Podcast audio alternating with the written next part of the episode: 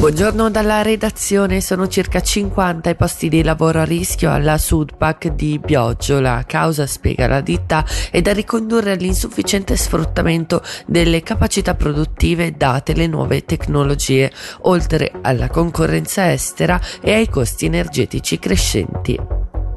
Un progetto per mettere in sicurezza le zone a cavallo del fiume Tresa. Il Dipartimento del Territorio, in collaborazione con l'Agenzia Interregionale del Fiume Po, comunica che si è svolta all'Aveno Ponte Tresa la conferenza stampa di presentazione del progetto Interreg con questo scopo. Sono stati svolti anche dei lavori che per quanto riguarda il cantiere da parte ticinese saranno conclusi per marzo del 2024. Sentiamo il capo dell'Ufficio dei corsi d'acqua del Dipartimento del Territorio, Lauren Filippini. Il progetto fa seguito agli eventi del 2002 quando ci fu un'importante piena della Tresa. A seguito di questo ci furono dei danni alle sponde del fiume Tresa e si è attivata la frana di Cadegliano Viconago che in Italia ma incombe sia sulla strada italiana ma anche sulla riva svizzera. Il progetto propone di consolidare l'alveo del fiume a seguito degli interventi preliminari realizzati sulle sponde. Si trattava di consolidare quindi problemi legati all'erosione del fondo con delle strutture che sono delle rampe in blocchi che permettono di alzare l'alveo a beneficio della stabilità della frana e dell'innalzamento della falda freatica da dove da parte svizzera viene attinto per l'erugimento dell'acqua per l'acqua potabile ai pozzi delle GR. La frana è stata monitorata ed equipaggiata con dei sensori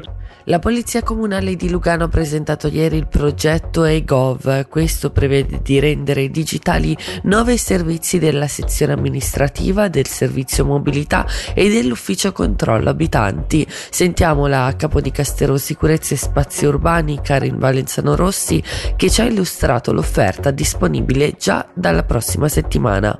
Primi due progetti già digitalizzati e che i cittadini possono sostanzialmente da lunedì già utilizzare sono attraverso l'applicazione Parking Pay o sul portale Parking Pay l'ottenimento delle autorizzazioni provvisorie per i parcheggi, quelli col parchimetro per intenderci, oppure le zone blu che prima erano rilasciate fisicamente dalla sezione amministrativa, oggi può avvenire sull'applicazione. Il secondo è quello dell'interlocuzione con la polizia in materia di contravvenzioni. Al posto di doversi recare agli sportelli sarà possibile ottenere informazioni e fare fare le proprie osservazioni tutto sul canale digitale, quindi sul portale delle multe e questa è un po' una prima a livello di cinese.